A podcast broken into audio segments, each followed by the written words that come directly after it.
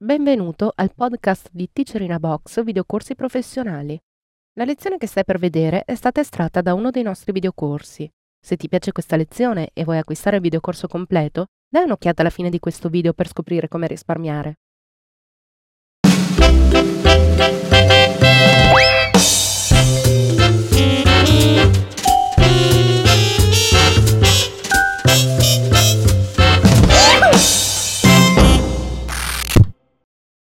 Episodio numero ventiquattro. Eliminare le dominanti di colore.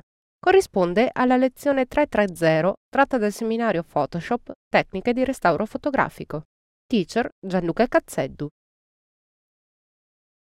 I metodi per ripristinare il contrasto, ma soprattutto il colore, che è la cosa più difficile nelle foto, sono veramente tanti. Abbiamo visto come farlo in Camera Raw, abbiamo visto come farlo con filtro fotografico oppure con l'utilizzo della fusione luce soffusa. Vediamo adesso il metodo più controllabile, più professionale, ma anche forse quello più complesso. È ovvio che queste metodologie eventualmente possono essere anche combinate insieme per risolvere ognuna in parte il problema in generale. Partiamo sempre dalla foto sbiadita e andremo a lavorare con i livelli e le curve. Partiamo dal concetto base della regolazione livelli. Facciamo un livello di regolazione livelli, appunto. Normalmente, quando bisogna ripristinare il contrasto in generale di una foto, la prima operazione da fare è quella di decidere un punto di partenza dei neri e un punto di partenza per i bianchi. Questo è molto chiaro e definito con i livelli perché abbiamo visualizzato chiaramente l'istogramma e perché abbiamo a disposizione proprio quelle regolazioni, quindi il livello del nero e il livello del bianco. Ad aiutarci, come in Camera Raw, abbiamo il tasto Alt.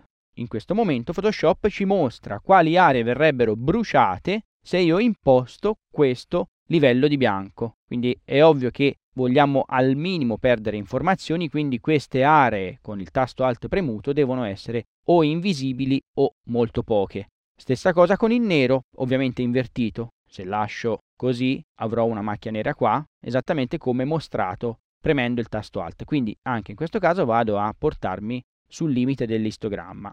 Poi ho la regolazione centrale che mi consente di regolare il gamma, schiarire o oscurire la mia immagine. Abbiamo iniziato da qui perché questo è il concetto di base, che riporteremo allo stesso modo all'interno della regolazione curve. Quindi annulliamo quello che abbiamo fatto, torniamo sui livelli e buttiamo la regolazione che abbiamo fatto. Rifacciamo un livello di regolazione curve, con lo stesso concetto, quindi con gli stessi mezzi ho l'istogramma visualizzato, il livello del nero e il livello del bianco, il tasto Alt da poter premere per visualizzare i limiti, quindi ho in definitiva più possibilità perché faccio le stesse cose dei livelli ma con in più tutte le possibilità delle curve.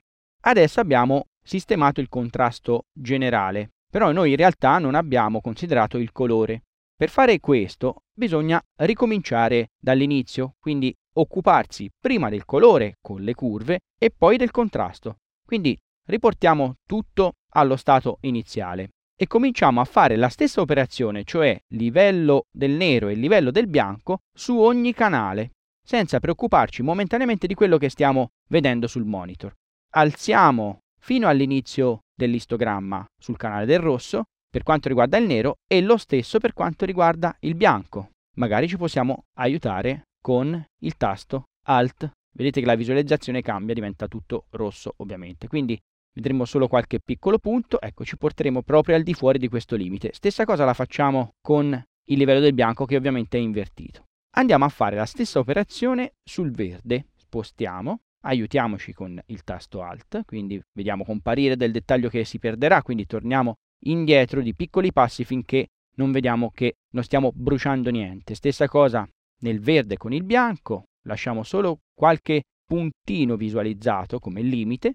Notate una cosa, man mano che sto facendo queste operazioni di limiti sul bianco e sul nero, sui singoli canali, il colore si sta sistemando da solo. Facendo questa operazione in pratica vado a correggere il colore e la dominante della mia foto. Facciamolo in finale sul canale del blu, quindi tasto Alt, vedete comparire il nero, tornate indietro finché non li vedete scomparire. Stessa cosa sul bianco e poi alzate il livello.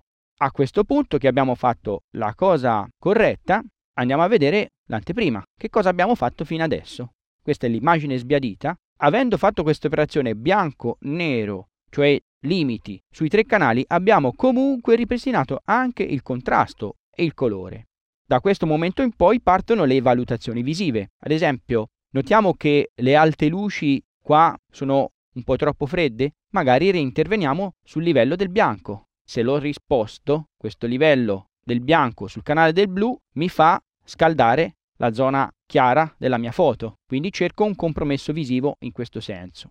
A questo punto comunque rimane una dominante rossastra, magenta nella mia immagine.